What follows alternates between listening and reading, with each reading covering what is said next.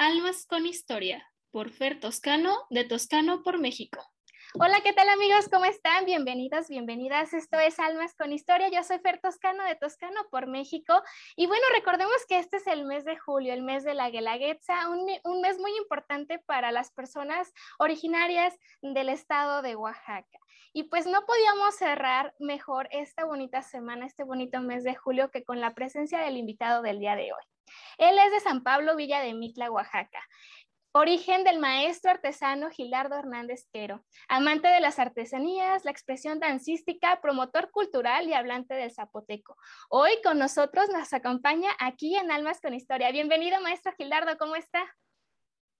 Gracias, todo bien, buenos días. Estamos muy emocionados de que nos acompañe en la máxima fiesta de los oaxaqueños, pero antes de comenzar a hablar de Guelaguetza, primero nos gustaría mucho que usted se presentara. Bueno, bueno, pues mire, yo soy Gildardo Hernández Quero. Ahorita tengo 57 años de edad. Pues mi vida fue, este, fue un poco diferente a la de cualquier niño porque nunca tuve tiempo de jugar como los niños, de correr en la calle. Desde que tengo uso de razón, para mí siempre ha sido trabajo. Trabajo, trabajo. Eh, empecé a hacer artesanías desde muy temprana edad. A la edad de ocho años ya estaba yo haciendo, se hacía mucho en ese entonces, muñequitos de hilo danzantes, muñequitas con sombrero, así se vendían bien también. Entonces yo empecé a hacerlos, a eso me dedicaba. Yo tengo fotografías en donde me tomaron los extranjeros varias fotos que yo vendía a esa edad. Ya me iba yo a vender a donde está el árbol del Tule. Ahí andaba yo, como que ya traía yo un ingreso a la casa. Sí.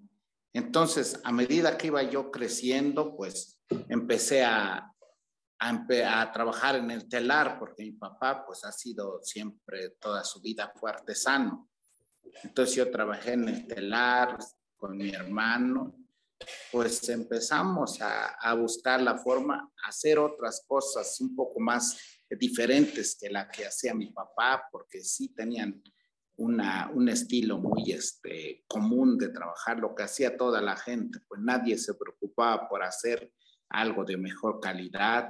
Entonces, entre mi hermano y yo, pues tratamos de buscar de otro sentido al, al textil. Entonces, pues llegó un tiempo también en que la vida se puso difícil aquí en Mitla. Tuve que emigrar para, primero me fui para Baja California, para Los Cabos.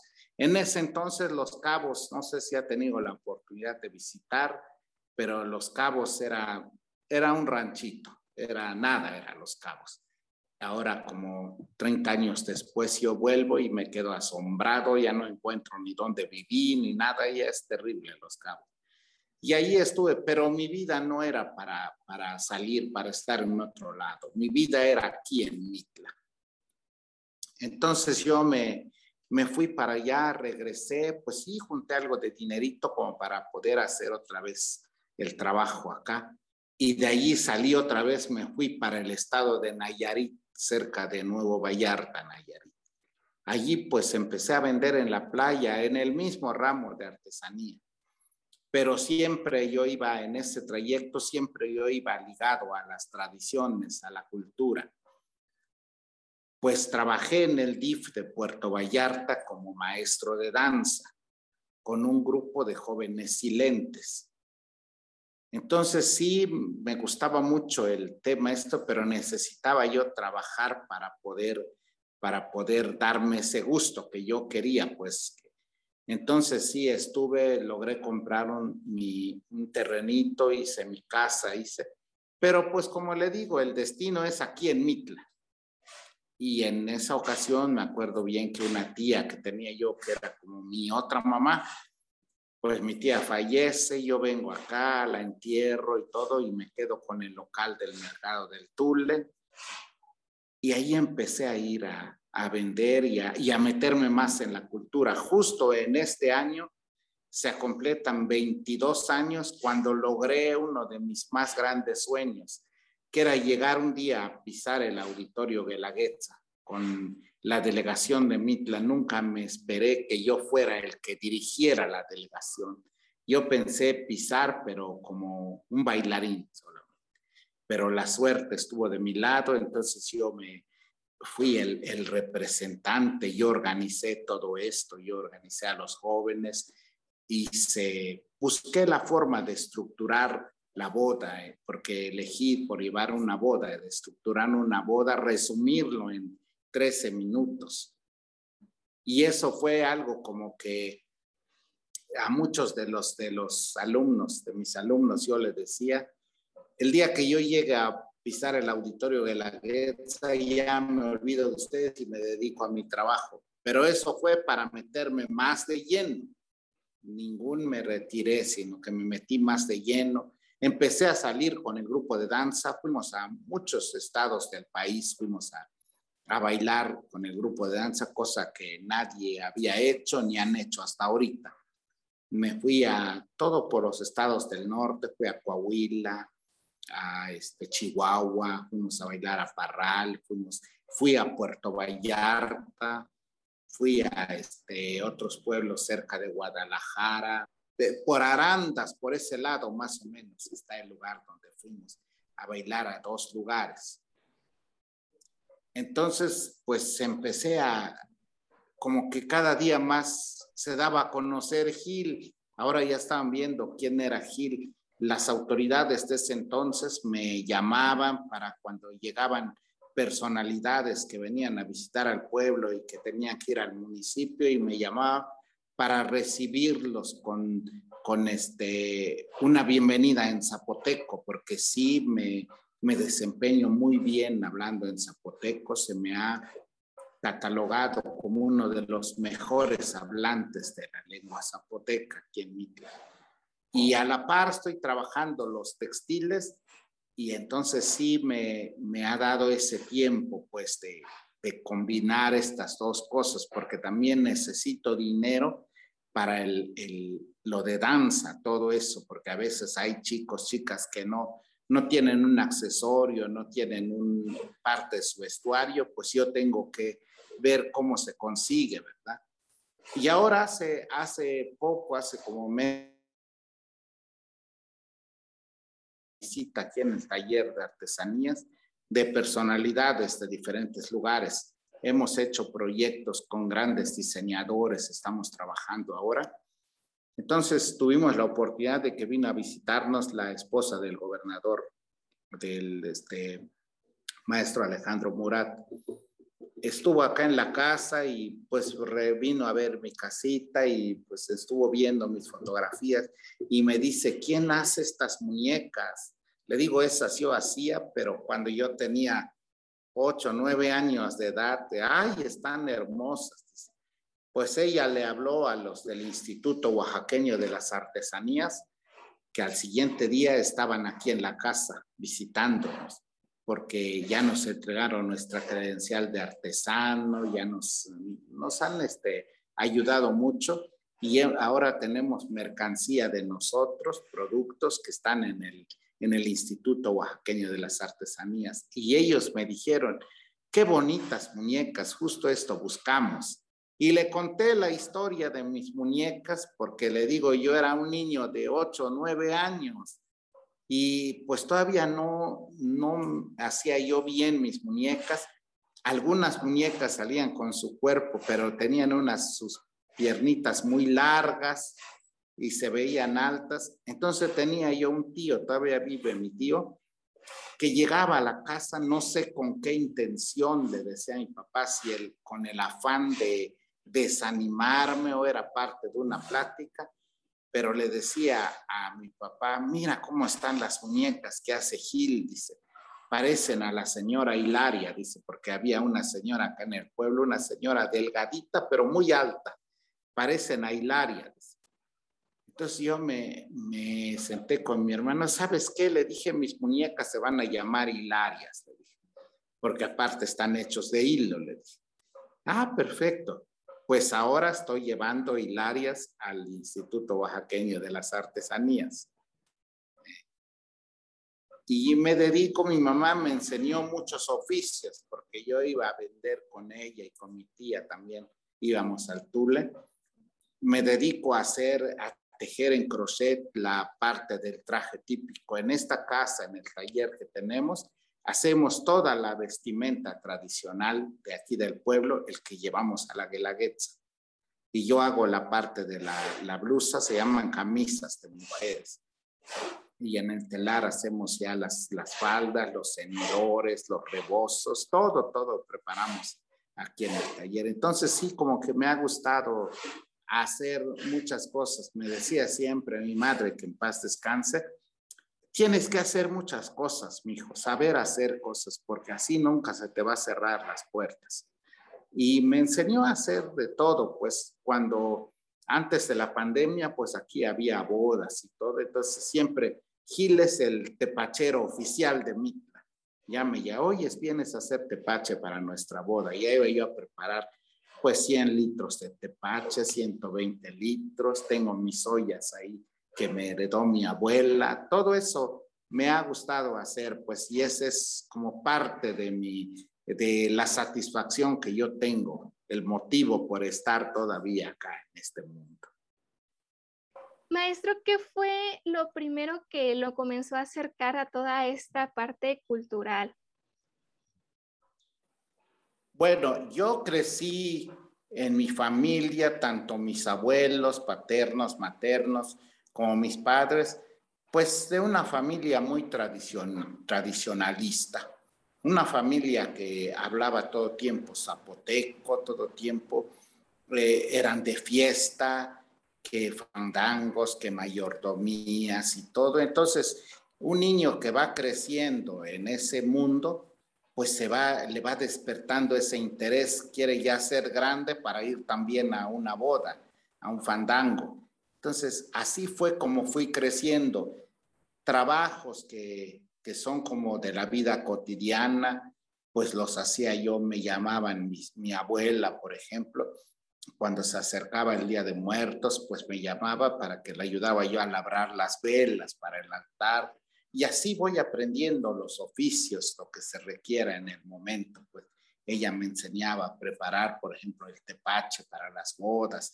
Así fui creciendo y eso fue despertando mi interés de el hambre de conocer cada día más esas ansias de saber qué más, qué más hay para, para descubrir.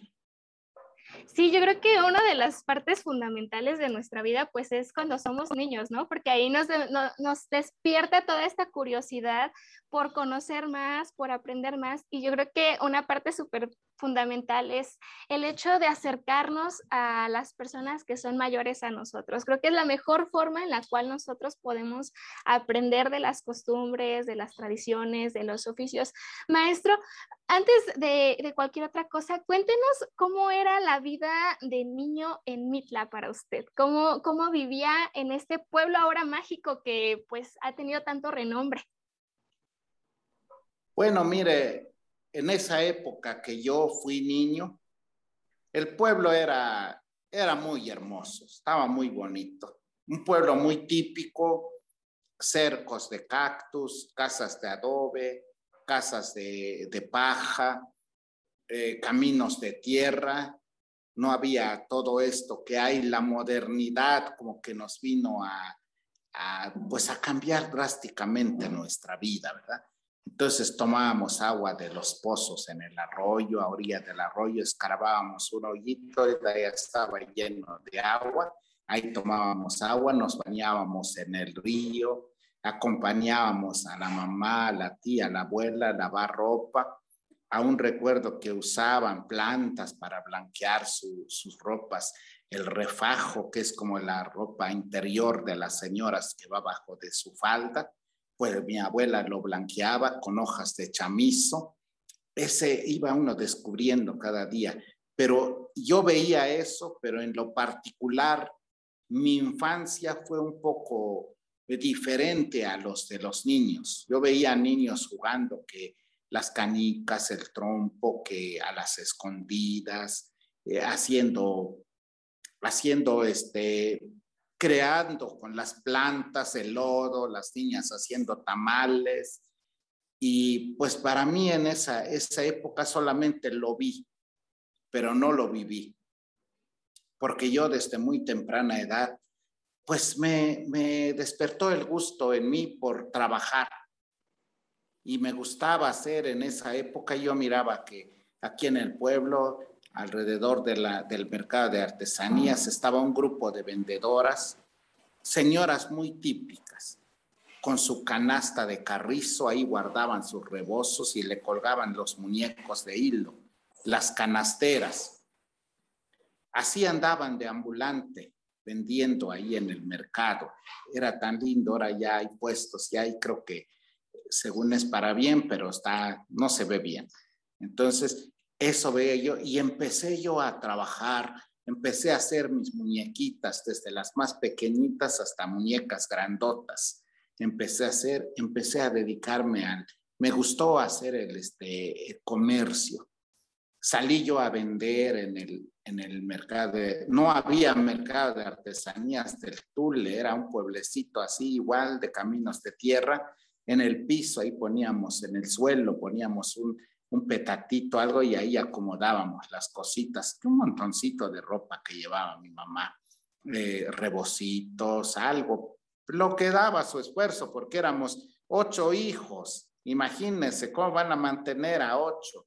Mi papá andaba de arriero por la Sierra Mije, porque es, la Sierra Mije de Oaxaca es un lugar que en donde creo que los españoles, hay pueblos donde no pudieron llegar por lo complicado del, territorio de ellos, pero la gente de Mitla, ellos sí llegaron a través de mulas, caminando, porque fue un intercambio comercial que tuvieron con ese grupo étnico. Se llevaban acá todo lo que se necesitaba, que eran telas, jabones, agujas, todo lo que, lo que requerían los mijes, y ellos traían consigo aguacate, café, flor. El café fue el principal porque aún en la ciudad de Oaxaca, en una esquina todavía están las siglas, está el nombre todavía de una exportadora de café Oaxaca. Ese era el que venía constantemente. Yo miraba en ese entonces esos carros eran redilas, pero con maderas así muy, muy, este, no eran pintadas, maderas así al natural a los lados que cargaban los carros de café que venían a recoger con los arrieros. Entonces sí era complicado. Mi mamá pues tejiendo ceñidores costurando sus huipiles porque ya se va a ir el sábado, nos vamos al Tule. Y yo empecé a, ir a la escuela a los, a los seis años. Pero pasó una situación en esa época con nosotros porque éramos todos hablantes de zapoteco. Eh, difícilmente sabíamos pronunciar bien el idioma castellano. Y los maestros pues tenían esa preocupación. Creo que el sistema de educación también era otro. Y nos prohibieron hablar el zapoteco. Hicieron reunión con los padres y en mi familia se marca muy bien eso, porque mis primeros dos hermanos y yo, que somos tres, fuimos los que hablamos desde que, las primeras palabras que hablamos fueron en zapoteco. Pero ya después de mí, los otros cinco, ya mis papás, imagínense usted qué grave error, ¿eh? de que un señor hablante de zapoteco, una señora que con trabajo hablan español y son los que le van a enseñar a hablar español a sus hijos. Entonces, eso fue lo que hizo la escuela, pero yo me aferré a eso y dije, pues voy a hablar español, pero hablo también zapoteco y nunca lo olvidé yo. Al, contrario, fui un, fui un niño muy este, ansioso de conocer más, le preguntaba yo a mi mamá, ¿y por qué esa señora va así? ¿Por qué lleva el rebozo en la cabeza? Ah, es que va a ir a dejar una vela donde está el difunto. Y así va yo conociendo por qué esa señora tiene esto y por qué el otro. Y me tenían esa paciencia y eso mismo fue nutriendo parte de mi vida. Mis conocimientos se fueron adquiriendo desde allá. Alcancé a ver esas bodas hermosas que se hacían no son, ahora sí son bonitas, pero ya están muy exageradas.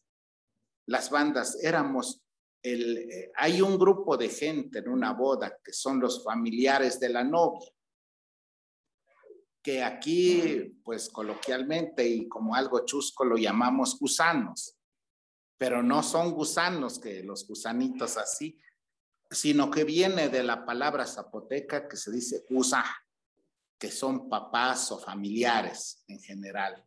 Y la gente, pues los que no hablaban zapoteco, entonces decían gusanos en vez de decir gusano. Y ahora ya son 200 personas que van a ir a comer. Me acuerdo en ese entonces, alcancé a ir a unas fiestas cuando éramos 60 gentes. Y la mamá de la novia se caía de vergüenza, porque imagínate, traigo a un gentío para comer en la casa de, sus papás, de mi yerno, de mi nuevo yerno. No, ahora cuál, llevan 200 y van orgullosas al frente.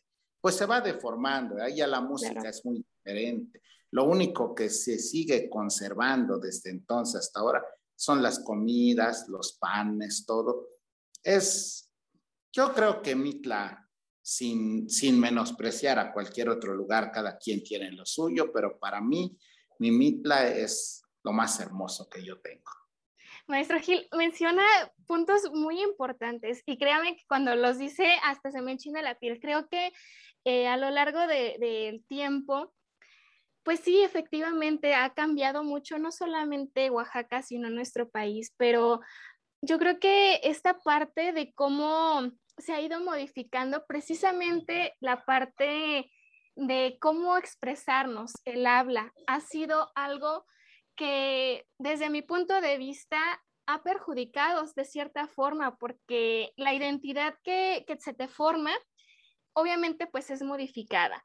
Y como usted lo menciona, qué complicado debe de haber sido, sobre todo para generaciones como la de usted o la de sus padres, ver que tenían que modificar pues su habla, su, su manera de expresión de toda la vida, eso que aprendieron y, y que realmente pues cuando surge esta cuestión, es algo que, realmente, pues, ¿cómo lo puedes proyectar? O sea, ¿cómo le vas a decir, o para empezar, ¿cómo tú como padre, como hablante de una lengua originaria de nuestro país, ¿cómo vas a cambiar eso? O sea, si, si es la forma en la que tú mismo aprendiste a expresarte y ahora cómo le vas a decir a tu hijo, oye, ¿sabes qué? Ya no puedes hablarlo.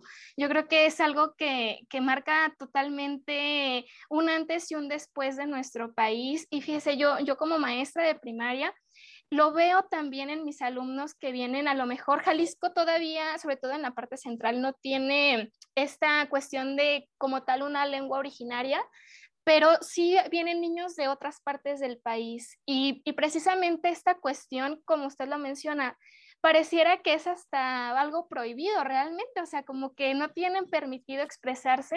Y cuando tú encuentras a un niño o a una niña que habla una lengua originaria, hasta, hasta se, sienten menos. Y, y créanme que, es algo muy triste porque entonces pareciera que nuestro origen no tiene una razón de ser, que, deberíamos de borrar esa parte. Sin embargo, qué bueno y, lo, y le felicito totalmente que, que usted haya aferrado esa parte y que lo siga preservando, porque hoy en día también las generaciones ya más jóvenes que a lo mejor no tuvimos la fortuna de contar con familiares que hablaran una lengua originaria, pues somos muy pocos los que nos interesamos por esta parte y también es una invitación a hacer un poquito de, vistazo atrás a esto que nos antecede. Maestro, eh, por ejemplo, cuando usted era pequeño, ¿cuáles eran las palabras más comunes que usted escuchaba en zapoteco o, un saludo? Porque tengo entendido que es una manera muy diferente a como saludamos en español.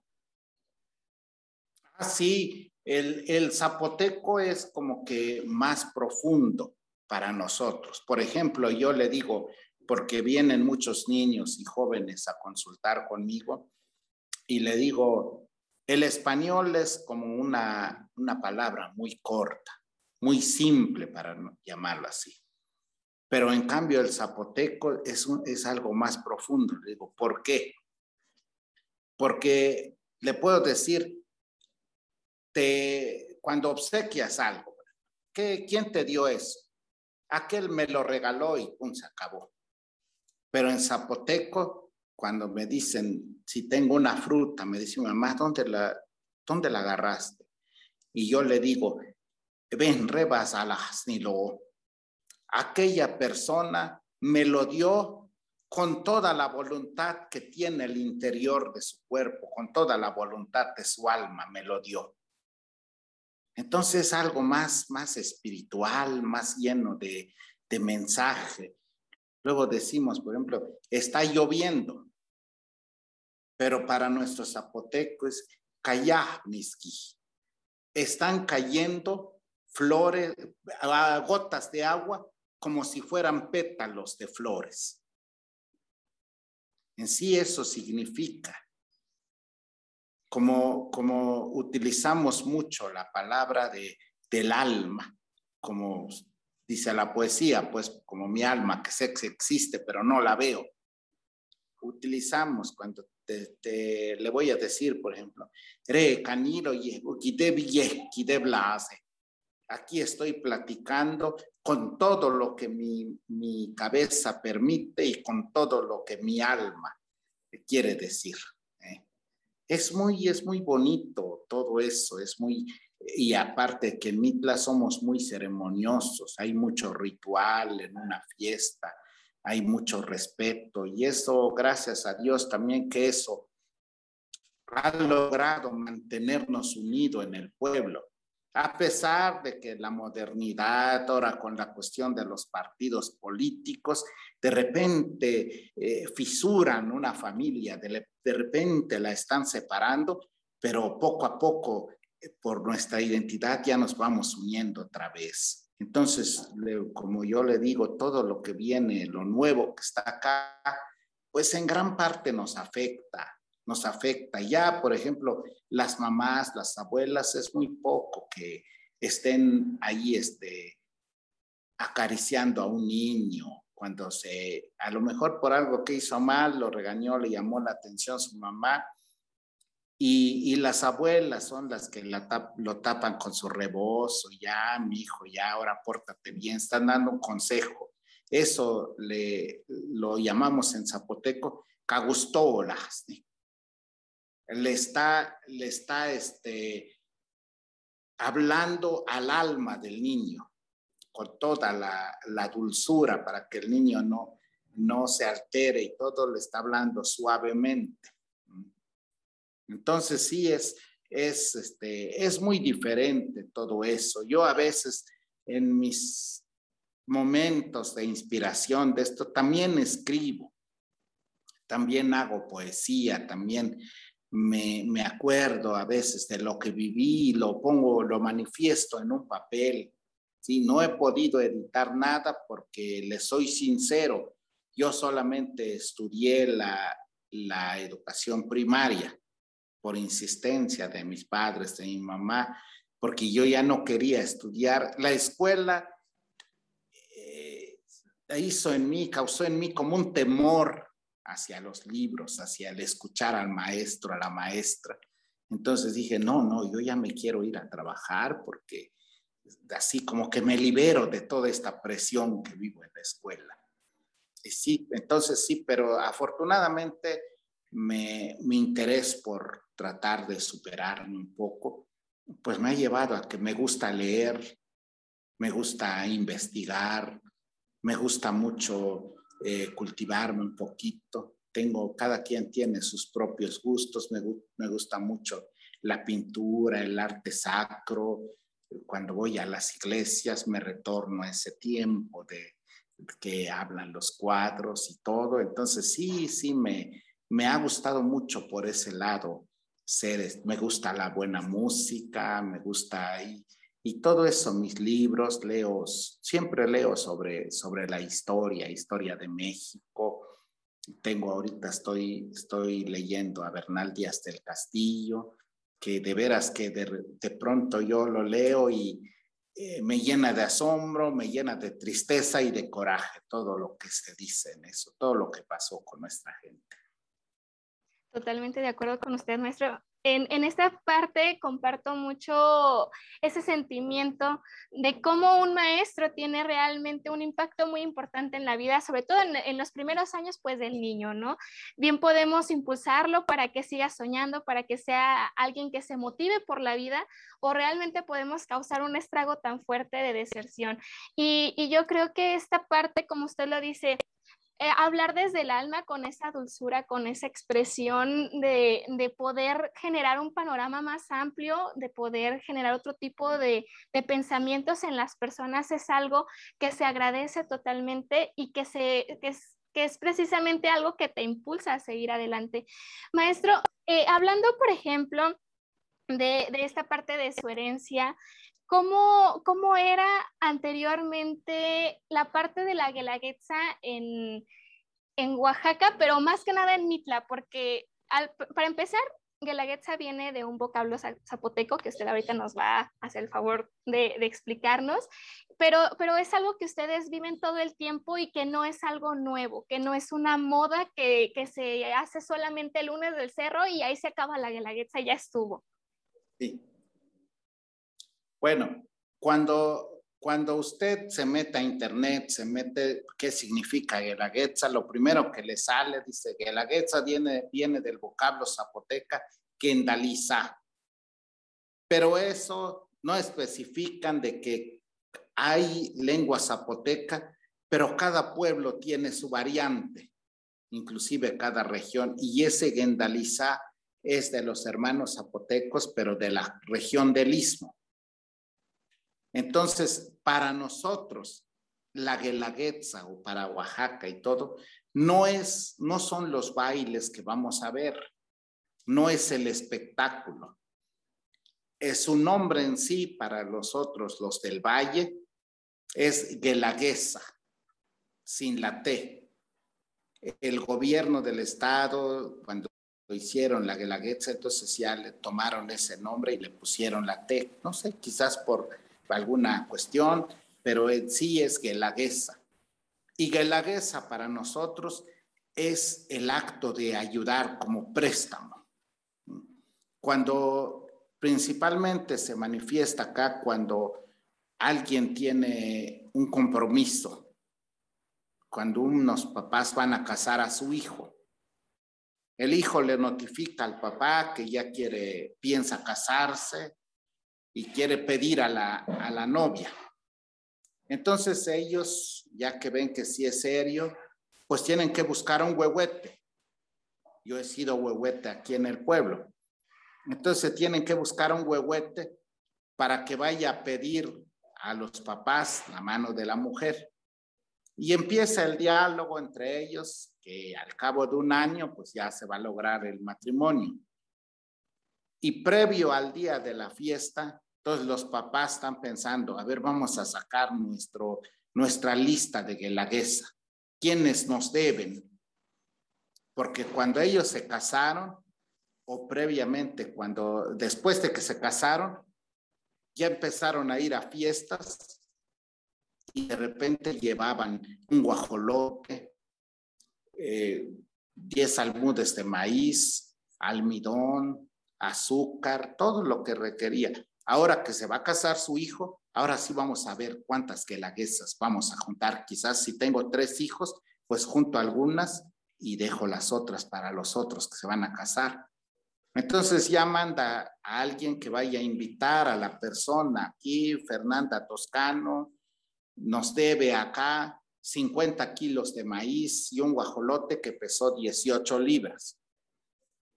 Entonces manda una persona con un cigarro a la casa de usted y llega, como le digo, somos muy ceremoniosos, llega hasta el altar, se va a santiguar y ya la saluda, le invita a sentarse y empiezan a platicar con cosas así de la ocasión, por ejemplo, en este tiempo que ya entró la, la canícula, no está lloviendo porque entró seco. Llegado un momento propicio, ya le dice, vengo en nombre de tal familia que tienen la voluntad de pedir su presencia ahora que se van a casar, se va a casar su hijo. Ay, Dios mío, ¿y cuándo se casa el muchacho? Se va a casar en dos meses, tal fecha, Entonces requiere a usted, por favor, y si está su esposo, pues los dos.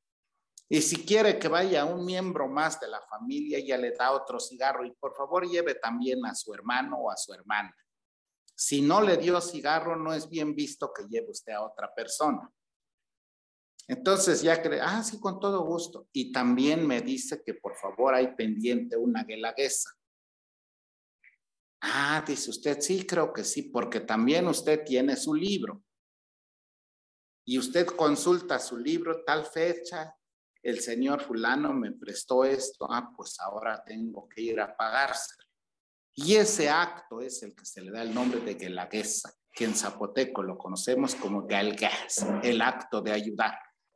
Y yo creo que esta parte es muy importante si nos fijamos un poco en lo que precisamente podemos observar en la rotonda de las Azucenas, en el momento en el que van pasando cada región y cada región dice la, la expresión de Guelaguetza en su estilo, en, en su, en su propio idioma, no lo dicen como, como Guelaguetza. Y, y yo creo que a veces para nosotros que somos ajenos al Estado, pues es como de, ay, no le está pronunciando bien, cuando realmente es porque tiene una razón de ser. Estamos hablando que va desde, desde, su propio idioma y desde sus propias expresiones, desde cómo lo han aprendido.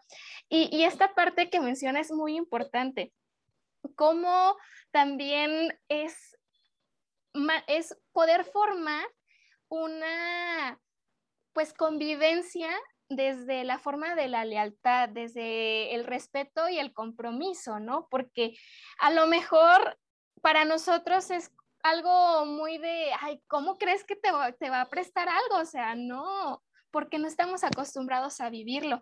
Sin embargo, para ustedes es algo que, que ya es una costumbre.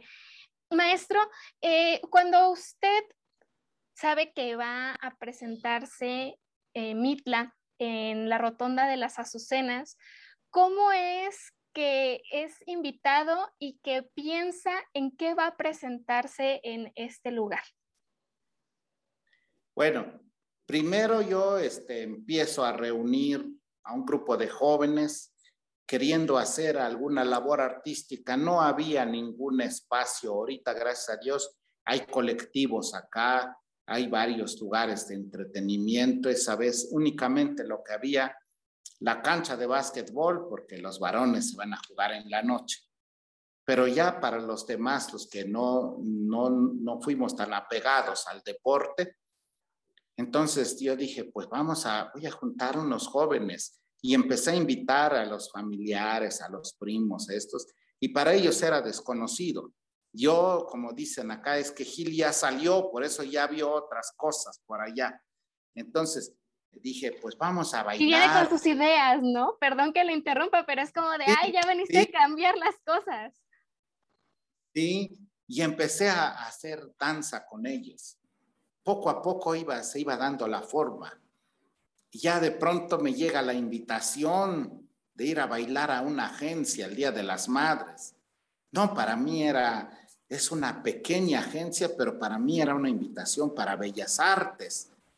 Entonces yo le digo, llegó una invitación y vamos, y nos van a dar comida ya. Y nos vamos, como pudimos, en camionetas, en lo que nos dieron un ride, todos nos fuimos a la agencia. Llegamos y haga de cuenta que llegaron unos artistas. Bailamos, terminando, nos llevaron a la casa de la agencia, nos sirvieron barbacoa con todo el pueblo, no, pues felices y los jóvenes, cuando nos toca otra vez? Pues dejen que llegue otra invitación. Ya, pero yo tenía en mente, dije, quiero ir a la Guelaguetza con estos jóvenes. Cuando en una ocasión, porque me invitaban a muchas fiestas acá, fui a una fiesta un 16 de septiembre, me acuerdo, de 1997. Entonces yo fui, fui a la, a la fiesta porque un compadre, su hija fue la señorita América, la que entonó el himno nacional. Y ellos hacen su fiestecita como una boda y me invitaron. Y ahí llegó, en ese entonces recién se había logrado poner acá una escuela de nivel medio superior, el CECIT, plantel 16, pero no había un espacio físico solamente en una casa, pero ya estaba. Invitaron al doctor, al director en esa, en esa fiesta y me presentó el papá de la América y le dijo, el amigo Giles, le gusta esto y el otro. Y ya, ah, mire, qué bueno, cuando me, me da usted la oportunidad de platicar con usted? Y ya me puse con él y me dijo que quería que yo fuera eh, preparar a unos jóvenes porque les venía en puerta el evento de intercesites. Entonces me los prepara usted en el área de danza. Ah, cómo no, yo fui. Y ahí preparé con los jóvenes una mayordomía. Sorpresa de todos, que ni yo mismo no me lo esperaba, le echamos muchas ganas. A nivel estatal nos ganamos el primer lugar. Y eso nos, da el concurso nacional. Nos fuimos a San Luis Potosí, al concurso nacional. Ahí ya solamente tuvimos menciones honoríficas porque sí éramos muy tiernos para, para debatir un premio con personas ya tan, tan este, especializadas en la materia. Y también esos jóvenes, le digo, tienen que prepararse más, vámonos aquí.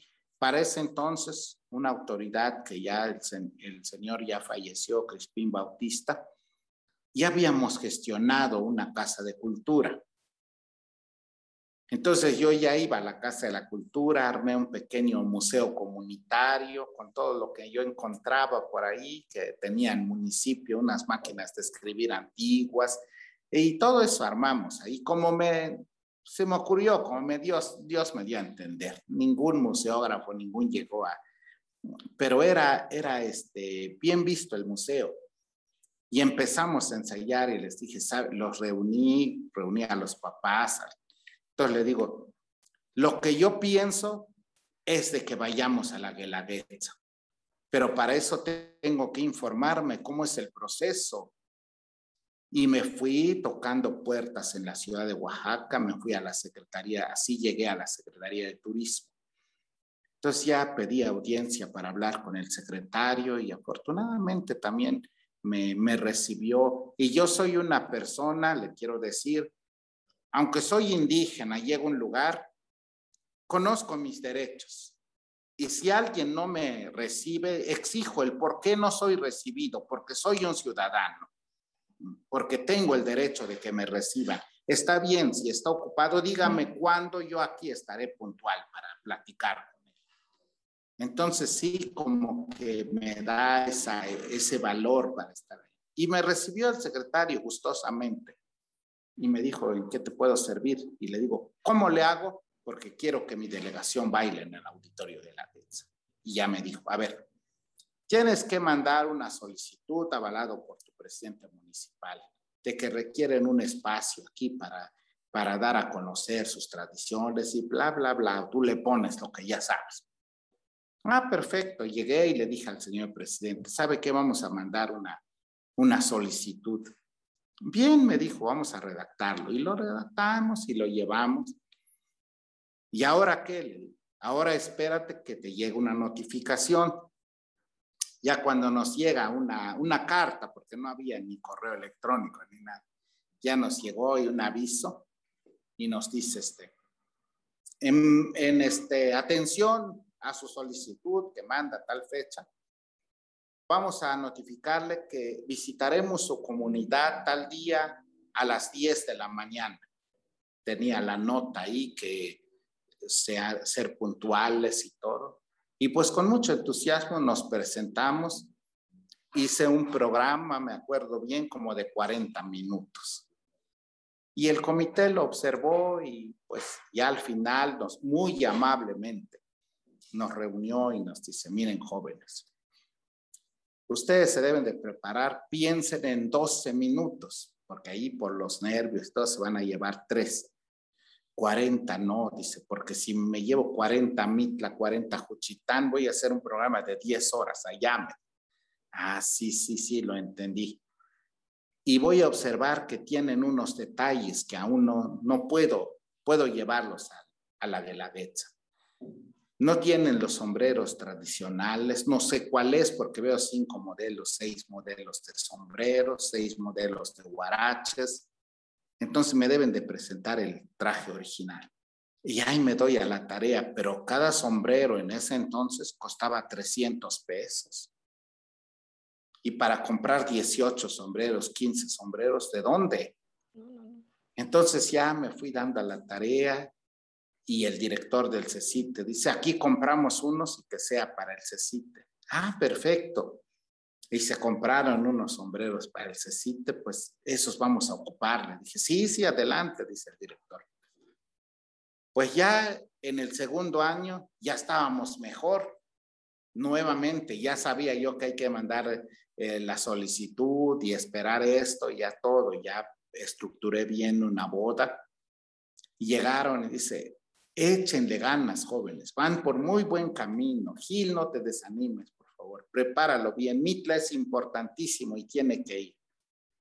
Entonces ahora no, le digo, no. Y me acuerdo que varios jóvenes dijeron, no, yo ya no participo porque luego ni vamos.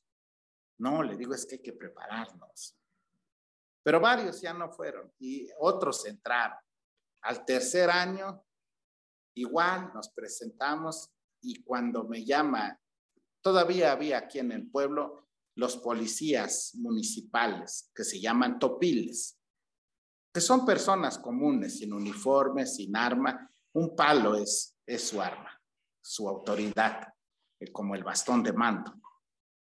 Cuando llega un topil a la casa y le dice a mi mamá, dice el presidente que vaya a Gil, pero ahorita mismo, por favor. Y mamá asustada, mijo, ¿por qué te llama el presidente? No, no, mamá, no es nada. Vamos, dice, yo te acompaño, voy al mercado y tú entras al municipio, porque quería saber cuál era la razón mi mamá se fue a la plaza y yo me metí al municipio. Y pásale, Gil, dice. A ver, aquí tenemos una carta y quiero que lo leas, dice, porque yo no puedo leértelo. Y cuando veo que su delegación será invitada para la octava de lunes del cerro en el programa matutino, en el programa vespertino. Pues me quedé estático. De pronto le dije, me dice el presidente, somos invitados. Claro que somos invitados. Le dije, mire usted, ya, bravo, decía, lo ganamos. Pues ahora sí hay que echarle las ganas. Fue en 1999, en el último, la última Guelaguetza del siglo, que nos presentamos por primera vez. Y ya la gente empezó a verlo y dice, oye, mira qué bonito nuestra boda. Llevaron los paisanos allá. En esa boda me remonto como a 50 años atrás. Cuando mi mamá, mi mamá se casó, mi mamá se casó en el año de 1956. Entonces mi mamá todavía salió del, en esa época, las novias, no, pues la gente todavía sus, sus recursos no daban o no sé por qué razón, o quizás porque no sea propio de ellos, no compraban el vestido blanco pero en, el, en la tienda grande del pueblo era la, la tienda La Sorpresa, que posteriormente fue un museo. Desgraciadamente ya no tenemos a nuestro museo, también por cuestiones políticas. Entonces, en ese, en ese lugar estuvieron residiendo pues las hijas y las amigas del, del señor, del dueño del museo, que era de Mitla, de la tienda, don Félix Quero pero sus hijas se prepararon en la capital, decían, entonces ahí estudiaron ahí y trajeron modas de la ciudad. Trajeron vestidos blancos, quizás eran sus vestidos o hicieron unos, pero eran cortos los vestidos. No eran como el, el de ahorita, largo, nomás eran media, media espinilla, por ahí les Y cuando una mujer se casaba, la madrina pues iba a pedirles que le prestaran un vestido la novia. Y ellas le decían que sí y que ellas la peinaban porque ellas sabían del peinado de Catrinas. Entonces se iban las novias allá y me decían mi mamá porque ella se vistió allá. Que le, pero ya ella y a su suegra le compró un vestidito sencillo. Entonces estas señoras, dice, hervían la semilla de linaza, que se hacía un líquido viscoso y ese utilizaban como fijadores para el pelo, para hacerle sus peinados, sus bucles, sus roles de las novias, que era extraño para ellos. les ponían zapatos y no podían caminar, era muy difícil. No sé con, por qué razón, si de veras porque las ayudaban o eran ellas las que querían ver primero a la novia, ver, quizás burlarse cómo, cómo se veía una persona eh, originaria de acá con este atuendo tan extraño. Entonces eh, allí se salía, iba la banda, sacaba a la novia y de ahí ya se iba a la iglesia para casarse. El novio salía de su casa y así. Entonces ese vestido, hay muchas fotos acá en Mitla, gracias a los extranjeros que vinieron mucho aquí a Mitla, han venido a visitar y desde esa época han dejado fotografías. Y hay muchas fotos de novias con sus vestidos. Entonces, fundamento suficiente para que digas, voy a hacer un vestido así, ¿verdad? Y por suerte alguien me dijo, pues, ¿sabes qué? Te regalo un vestido de mi abuela que tengo por ahí para que lo veas. Y pues así es el vestido como el que llevo en la Guelaguetza. Ya ahorita ya hubo un joven que le puso un vestido largo, que le puso, pero también creo que se le fue al comité porque son muy buenos observadores. Y la flor que llevaban las personas era un ramo de flores, flores naturales, flores vivas, pero lo llevaban abrazado acá. Y de este lado ya llevaban a su esposo. No era el ramo como se agarra ahora, así para abajo, no, sino era el ramo de flor. Y el peinado de la cabeza, un velo que tenían, tenía también una forma especial para hacerlo. Entonces así lo pongo. Pero como tengo que resumir el programa, cuando empieza la guelaguetza, yo me voy al micrófono, doy el saludo inicial y empiezo luego a, a dar una introducción para que empiece el programa. La boda constituye un compromiso social de gran trascendencia para los habitantes de la villa de Mitla. Entonces ya, ya saben ellos que cuando yo menciono el día de vísperas o antevísperas llegan los invitados trayendo consigo su respectiva guelaguez. Y ahí entran las parejas trayendo sus, sus guajolotes, sus bolsas de manta con maíz. Tratar de que todo sea original, porque no se vería bien si metemos plásticos, ¿verdad? Entonces, y de, de allí ya me salto y le digo, el día principal, terminada la ceremonia religiosa, los recién casados y padrinos se dirigen a la casa donde se llevará a cabo la boda, llevando al frente la banda de música que toca las marchas propias para la ocasión. Y ahí entra la banda, que también la banda estaba de repente, híjole, pero ya no se tocan marchas ahora. No, pero ahora tú me lo tocas porque estamos en una boda de hace 50 años, ¿verdad? Y ya entran con su marcha y todo eso se hace todavía ahorita que llegas al altar y a los, a los recién casados no se les puede saludar de mano. Solamente se hace una ceremonia como que con una reverencia con la cabeza, ¿sí? Eso es el saludo. Y como el, espectador lo está viendo y no entiende por qué, entonces para eso yo lo explico en mi narración. Este, el saludo consiste en un acto ceremonioso como reverencia ya que por haber recibido los sagrados sacramentos queda estrictamente prohibido estrecharles la mano. Y así va transcurriendo el día, se les atiende con su copa de mezcal, cigarro y comidas de la ocasión. Y entrada la noche, así voy brincando de un espacio a otro porque pues me llevo mucho tiempo si es, le explico así pasa el almuerzo y luego la comida y luego. Ya entrada la noche, el padrino principal, porque luego suelen ser dos parejas de padrinos, depende cómo quieran los padrinos, si quieren llevar a otro que se va a encargar únicamente de la cadena de plata, porque el lazo que usamos acá no es el lazo común que, que se vende con el vestido, que ahora ya usan el vestido blanco. Tenemos algunos una cadena que es de plata como de dos metros de largo intercalado por 13 moneditas de antiguas, de 20 centavos, de 0,720. Y ese se utiliza como lazo. Entonces, cuando los padrinos tienen a bien, entonces buscan a otro padrino que se encargue de conseguir la cadena y que es el que se los va a quitar al tercer día de la boda. Entonces digo, el padrino principal pide a la banda de música que toque el tradicional jarabe, ya que en estos momentos bailarán con sus ahijados, porque el padrino baila con la novia y la madrina baila con el novio. Y todos los invitados lo acompañan. Ahí es donde se empieza a bailar el jarabe, que es la parte más que tiene más lucidez en el evento, el baile. Durante el, baile se reparte el mezcal y la hierba de fandango, porque cuando a, una hora todavía existe eso, pues, casi todo lo que se menciona ahí todavía será ahorita. Se reparte un ramito de, uno lo conoce como hierba de borracho. Aquí lo conocemos como hierba o rosa de fandango, un ramito de hojas y flores a veces, se le da a cada quien. Entonces también esa, eso cuando termina el jarabe, dice, para culminar con la primera parte de la boda que ha durado toda la noche, se lleva a cabo el ritual de entrega de la novia.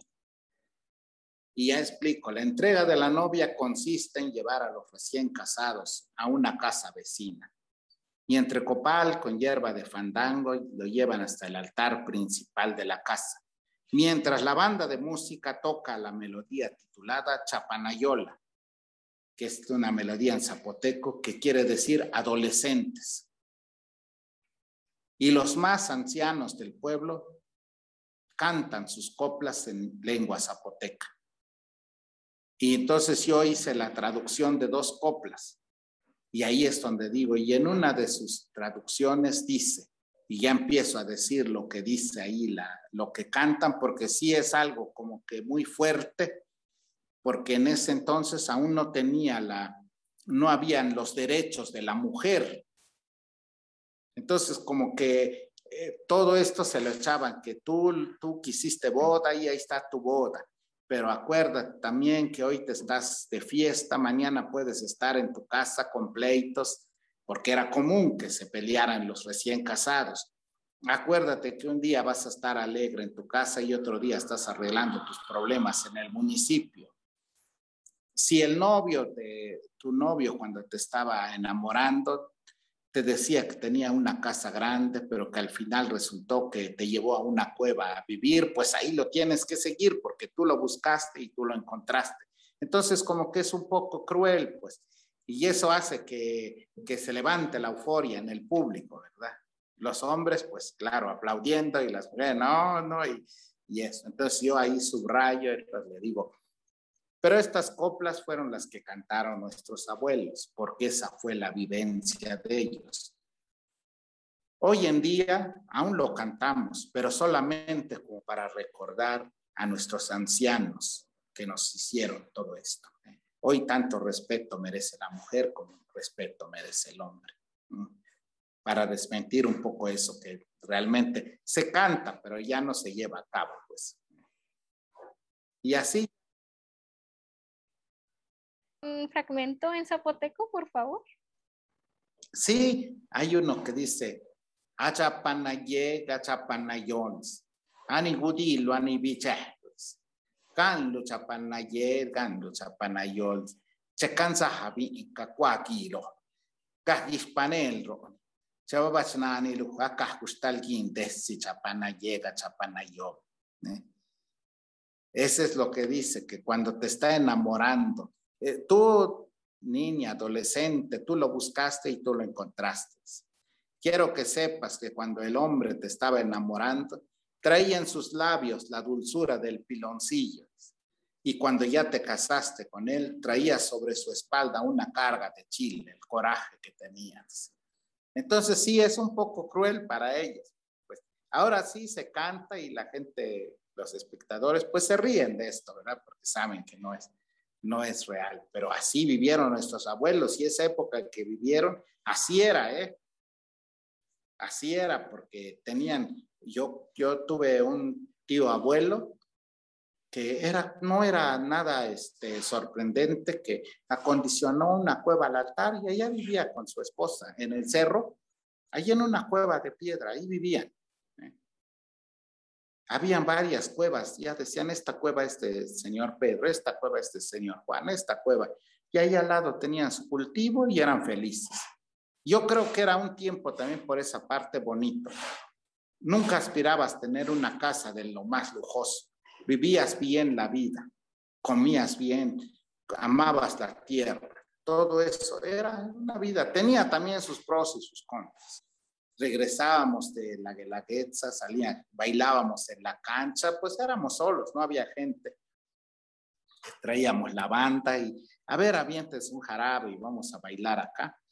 Y salía la gente del mercado y no faltaban las señoras, gracias, muchachos que llevaron el alto el nombre de nuestro pueblo, gracias, nunca antes Gil, felicidades, nunca antes lo habían hecho Gil, qué bueno que ya se te ocurrió, unos decían, miren qué lista es la gente de nuestro pueblo, qué bueno Gil.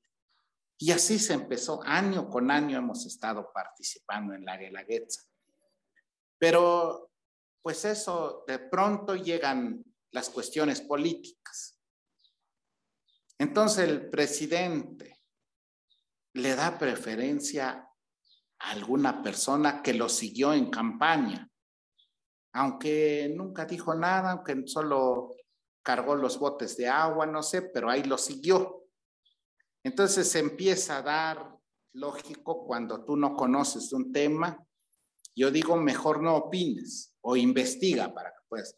Entonces empiezan, no, que seguro le pagan mucho a los del, que van a la Guelaguetza, que el gobierno del estado les da dinero y Gil no sé cuántos millones, porque eran millones, entonces todavía no se le quitaban los ceros al, a la moneda. ¿Cuántos millones le dan? Ahora vamos a meter a otro. No, ya basta que Gil coma, ya basta. Y dije yo, ¿cómo? ¿Qué, qué está pasando? ¿verdad? Y cuando entra otro presidente, ya por cuestiones de partidos políticos, ya me dice, voy a nombrar a otro director de la Casa de la Cultura que va a ser fulano. Ah, adelante, perfecto, no, no hay problema, ¿verdad? Pero yo sigo mi actividad de, con mi grupo de danza. Y ya entraron y se fueron. Y la sorpresa que fue para mí muy, este, muy triste que a la siguiente Guelaguetza, pues resulta que llegó a la Guelaguetza y nunca participó Mitla. ¿Y ahora qué pasó? Y pues ya había celular, ya había... Y algunos comentaron en el celular, ¿qué pasó? ¿Qué no para eso le están pagando al director de Casa de la Cultura? ¿Qué no sabe llevar a nuestra delegación? ¿Por qué no llaman a Gildardo Hernández? Él sí supo llevarnos y él, pues yo me mantengo al margen. Entra otra autoridad, y otra vez ponen a otro y otra vez. De pronto, pues también yo creo que fueron en un año a la de la. Y haga de cuenta que fue mismo Gil. Todo lo que yo, porque yo hago una narración en la Guelaguetza, todo lo que yo estoy narrando es todo lo que platican, pero ahora con la voz de ellos. Entonces, como que se ve mal, es como si yo cantara, eh, queriendo cantar la voz como Vicente Fernández, pero no lo voy a dar porque es mi voz, pues mejor voy a hacer otro que yo. Entonces, pero de allí para acá, pues ya últimamente no se ha pisado el auditorio de la Betsa. Antes de la pandemia, ya dos años antes, pues no se ha ido. No se ha ido. Algo está, se está haciendo mal. Algo se está haciendo mal y eso creo que no está bien. Ahora que ya está que ya se puso, ya se le dio, se le sacó la hebra a la, a la madeja. A todo mundo quiere, no que yo también lo hice antes, no que yo también lo puedo hacer, que adelante, compañeros, nadie es eterno, yo no voy a estar todo el tiempo. Y yo siempre he dicho, si lo van a hacer, háganlo bien. Y si yo hice eso con mi poco conocimiento, pues hagan algo más grande. Hay tantas cosas que se pueden presentar, no únicamente la boda, es más presente en Día de Muertos, pero estructúrenlo, háganlo así, resúmanlo en ese tiempo. Pero pues sí, le digo ahí en ese, por ese lado, en la cuestión de cultura, también afecta la cuestión política. También afecta. Me acuerdo bien que cuando fue, cuando me avisa el presidente municipal, llegaron aquí a mi casa, a invitarme para que formara yo parte del comité, porque iba a venir la persona que iba a evaluar el pueblo para el posible nombramiento de pueblo mágico. Y me dijeron, queremos que tú seas una persona que funja como parte del, del comité que va a ser. Pues sí, le digo gustosamente, porque ahora sí eso es lo que me gusta. Y me fui. El día que llegó la persona esta, pues yo estuve a su lado platicando las leyendas, la historia de mí, el trabajo de nosotros, explicando. Hice todo mi trabajo. Y la sorpresa fue que, que pues el año, de tres, cuatro meses después, que nos llega la, la, noticia de que sí, sí, este, aprobamos para Pueblo Mágico. Y todos los compañeros, cada quien hizo su parte. Hubo compañeros que hicieron el papeleo, que también ahí sí ya no me meto yo, le digo, porque eh, para ese lado te voy a fallar, déjame a mí la parte de la historia, de, del hablar, de esto, eso sí la, ya en la cuestión de la burocracia, ya por favor, los que, los que saben allá, que se metan allá, ¿verdad? Y sí, yo creo que hoy en día puedo decir que es, sí, estoy en parte satisfecho porque he hecho algo por mi pueblo.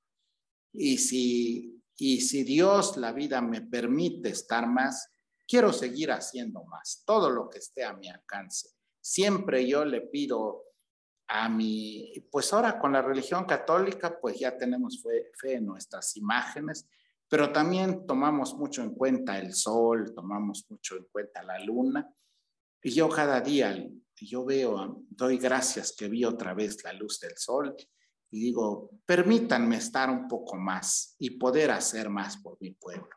Permítanme. En, no sé si pues es conveniente, yo le voy a decir, hace unos años yo estuve muy mal de salud, muy mal, estuve grave, grave, casi al grado de que ya estaba yo agonizando.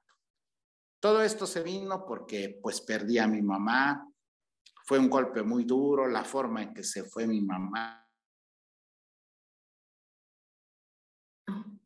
Entonces yo empecé a sufrir por eso poco a poco, poco a poco. Llegó un momento en que dije, hasta aquí llegó. Yo estaba un día ya despidiéndome de la familia, porque ya no podía.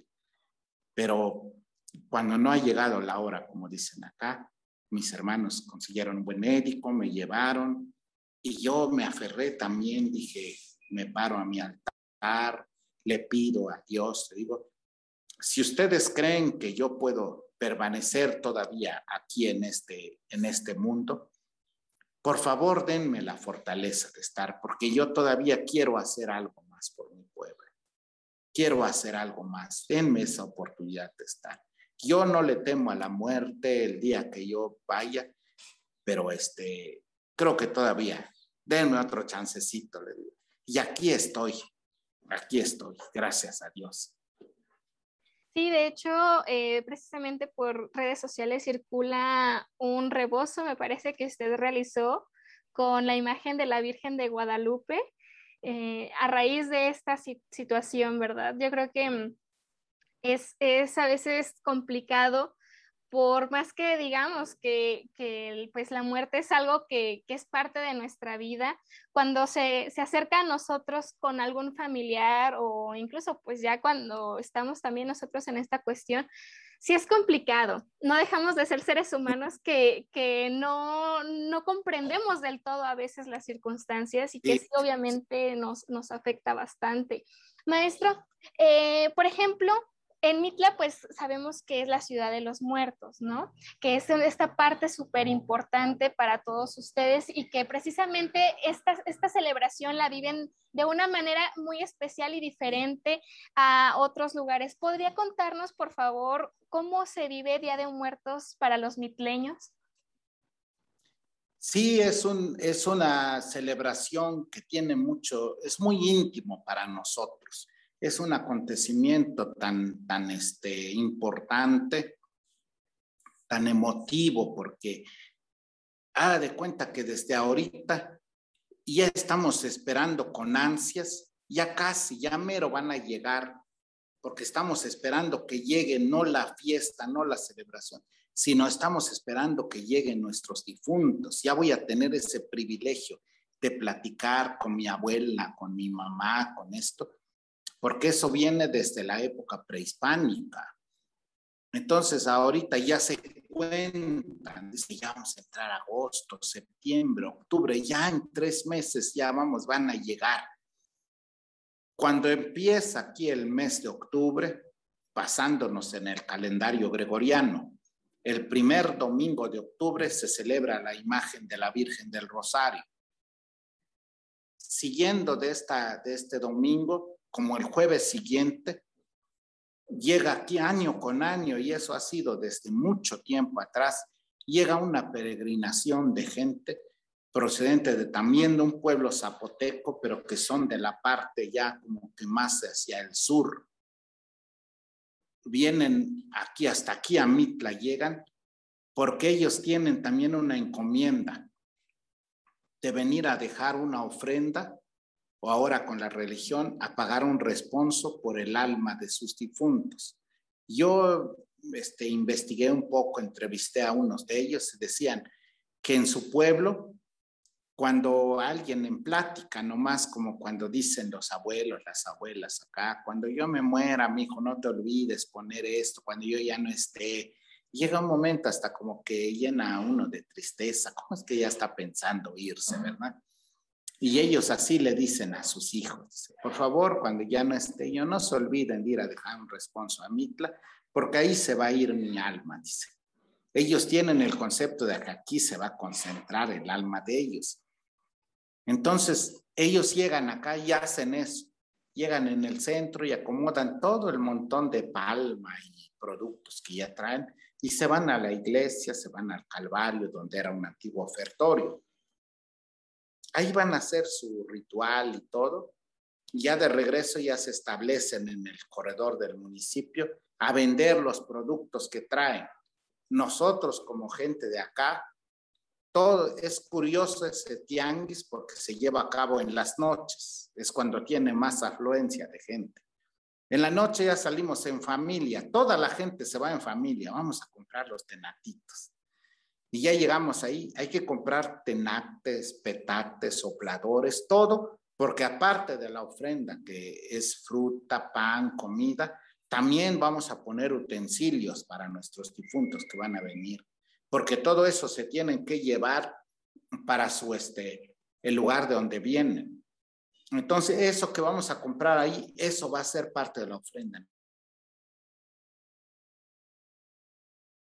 para el Día de Muertos.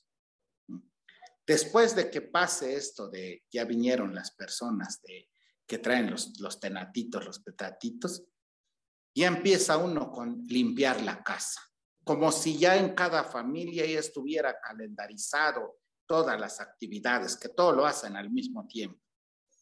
Hay que sacudir desde el techo, lavar la, el altar, lavar, sacudir las imágenes, todo, todo, se lleva uno o dos días haciendo eso. Así cada que va pasando los días hay más actividad, todo va, se olvida la gente de su trabajo. Se van directo porque todo tiene que lucir bien, todo que tiene que estar en orden cuando lleguen estos invitados que van a venir. Entonces, ya cuando se va acercando la fiesta, ya si ya tiene uno guajolote o chivo, lo que vayas a comer, pues ya debe, si no ve a comprarlo para que le des maíz, dicen acá, por ejemplo, si es guajolote, para que le limpies, no sabes qué cosa le dio el que lo tuvo, entonces tú dale maíz para que se vaya limpiando y ya esté bien cuando lo vas a ocupar. Ya se está pensando. A medida que se acerque la fiesta, ya se van en la cocina, ya están tostando los chiles, las especias para hacer el mole. Y ya llega un día en que se va a moler el chocolate. Le digo que como que toda la gente ya está de acuerdo sin darse un aviso previo. Ya cuando va uno a una casa, ya ve uno que en una mesa ya está tendido su chocolate. ¿Qué hoy moliste? Sí, hoy molí. Igual nosotros hoy molimos. Llega otro, igual yo molí ayer, yo muelo mañana.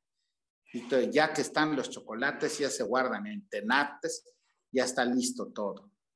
Ya cuando ya se va acercando más, más el día, entonces ya, ya aparece entonces, cuando se muele el chocolate, ya las panaderías ya están repletos de jóvenes decorando. Usted tuvo la oportunidad de verlos. Ya están decorando los panes. porque pueblos circunvecinos ya están viniendo por su pancito, porque ellos viven lejos y se tienen que llevarlo con tiempo.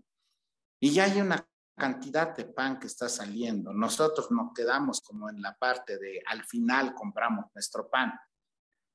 Y ya cuando ya dice uno, ya está instalado el tianguis de muertos, ahí ya se va a ir a comprar las frutas para el, el altar. Cada familia compra su ciento de naranjas, ahí se venden por cientos. Se compra la naranja, la manzana, pero no debe de faltar la fruta que es este, la criolla que le llamamos, manzanas que vienen de la sierra, plátanos que vienen de la sierra, los tejocotes, porque hay que hilarlos para colgarlos arriba, que simulen los rosarios.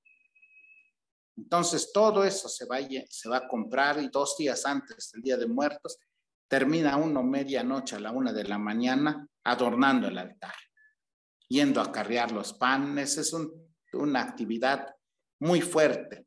Viajes, idas y vueltas. Toda la noche anda la gente acarreando su pan para poner al altar, para poner las canas. Ya uno pensó previamente cuántos panes, porque tengo, si ya murieron mis dos abuelos, mis otros dos, mi mamá, mi tía, mi esto, entonces esta cantidad de panes, porque va a ser un pan por cada uno de ellos. Si ya compramos nuestros trastes nuevos, porque no está bien que le demos en el mismo plato que comió hace un año, que va a comer ahora, ¿no? Hay que comprar sus platitos nuevos, su cazuelita nueva, su canasto, porque cuando ya termine el día, en eso se van a llevar toda esta fruta para donde, de donde vinieron. Y ya el día principal, digamos, ya todo ya está listo, se ponen las milpas, las cañas en el altar. Entonces ya cuando va a ser como antes de las 12, ya nos vamos al panteón, va un miembro de la familia, porque los demás están acá ya atizándole a la olla para el chocolate, para el mole, para todo. En este caso yo me voy al panteón para ir a invitar a, los, a las ánimas que vengan. Y esa invitación lo voy a hacer con un cigarro. Donde está la sepultura, si hay dos, tres personas, ya pongo tres cigarros prendidos. Yo los prendo, me fumo uno y prendo otros tres. Y ahí sobre una piedrita o algo los voy colocando y con mi somerio, con mi brasa y mi copal. Ya les voy hablando en zapoteco que vine por ustedes, como cada año los está esperando la familia. Voy a ir por los demás para que ya vayan preparándose, ya nos vamos a ir en cuanto ya se, como que se abre la puerta, es cuando es el mediodía, a esa hora ya nos vamos a ir ya voy a otra sepultura y también veo un ajetreo de gente, cada quien en su sepultura, cada quien ahí, un vaivén de gente ahí adentro. Y ya cuando termino, ya justo a las 12, ya salgo, ahora sí vámonos. Y todo mundo ve usted que abandona el panteón con su saumerio hermano y con el humo porque se va llevando a sus difuntos hasta el altar de la casa. Ya aquí es un, eh, un momento muy emotivo que nos hace llorar, que nos hace porque estamos recibiendo a nuestros papás, a nuestros abuelos, a nuestros primos, quien sea. Y también el portón de la calle siempre está abierto porque dicen los abuelos que también hay ánimas solas, que ya no tienen familia, que ya no tienen casa. Entonces ellos no saben dónde llegar y entran acá y también son bienvenidos. Así se va transcurriendo el día, ya se les pone su, su chocolate, su comida, ya más tardecita ya empezamos a ir a dejar ofrenda a los familiares que, que sabemos que, por ejemplo, yo tengo que ir a la casa de mi mamá, aunque sé que va a llegar acá, pero también allá voy a ir a dejarle su ofrenda. Y esas ofrendas se colocan en el piso de la casa. Y allá también nos van a atender con comida, con pan, con mezcal, porque eso es el que está en todo momento, el mezcalito. Toda la noche es un vaivén de gente y ya cuando entra la noche, los jóvenes se van al campanario de la iglesia, el único día que pueden subir cualquiera de los jóvenes. Anteriormente, pues no sé si ahora suben mujeres, ¿eh? pero dicen, dicen los abuelos que si sube una mujer a tocar la campana, que la campana se abre.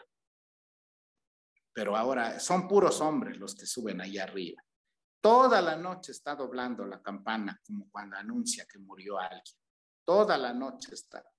hasta el otro día, al mediodía, que despedimos a los difuntos, otra vez quitamos sus platos y hay que ponerle platos otra vez de comida nueva, copal y otra vez a llorar porque ya se van a ir. Y siempre se les dice que pues ahora sí vayan y ojalá el otro año nos espere, aquí vienen, aquí los esperamos. Y si Dios no lo permite, pues también ya no estaremos y nosotros venimos llegando y otros van a ser los que nos esperen. ¿eh?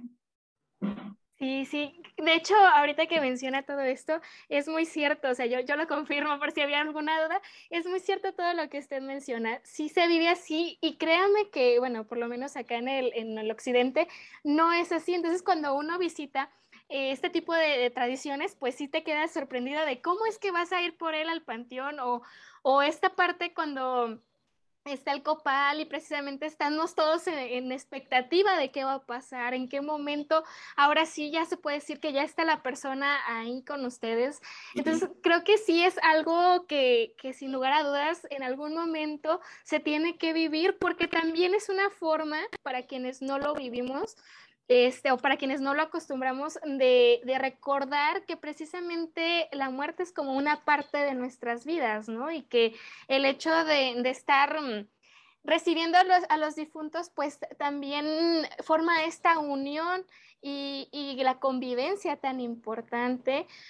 Y como este, este sinónimo otra vez de Guelaguetza se vuelve ahí también una realidad, ¿no? Como compartes con las personas que te van a visitar y yo, por ejemplo, yo decía, ¿por qué comen tanto pan? O sea, en, mi, en mi cabeza era de, no, no lo comprendo, ¿no? ¿no? No sé por qué, no entiendo por qué el pan y el chocolate es tan importante. Hasta que no lo vives, realmente le encuentras un sentido y, y, lo disfrutas y lo gozas como si fuera algo también tuyo. Entonces, qué bonitas tradiciones y costumbres guardan todavía muchos de los pueblos de, de Oaxaca, en especial pues Mitla que, que, realmente se tienen que conservar y que hacemos nuevamente, y no quito yo el dedo del renglón, de que se preserve, de que no nos olvidemos que es parte de nosotros y que nos acerquemos a, las personas que tienen más experiencia que nosotros porque seguramente vamos a aprender muchísimo.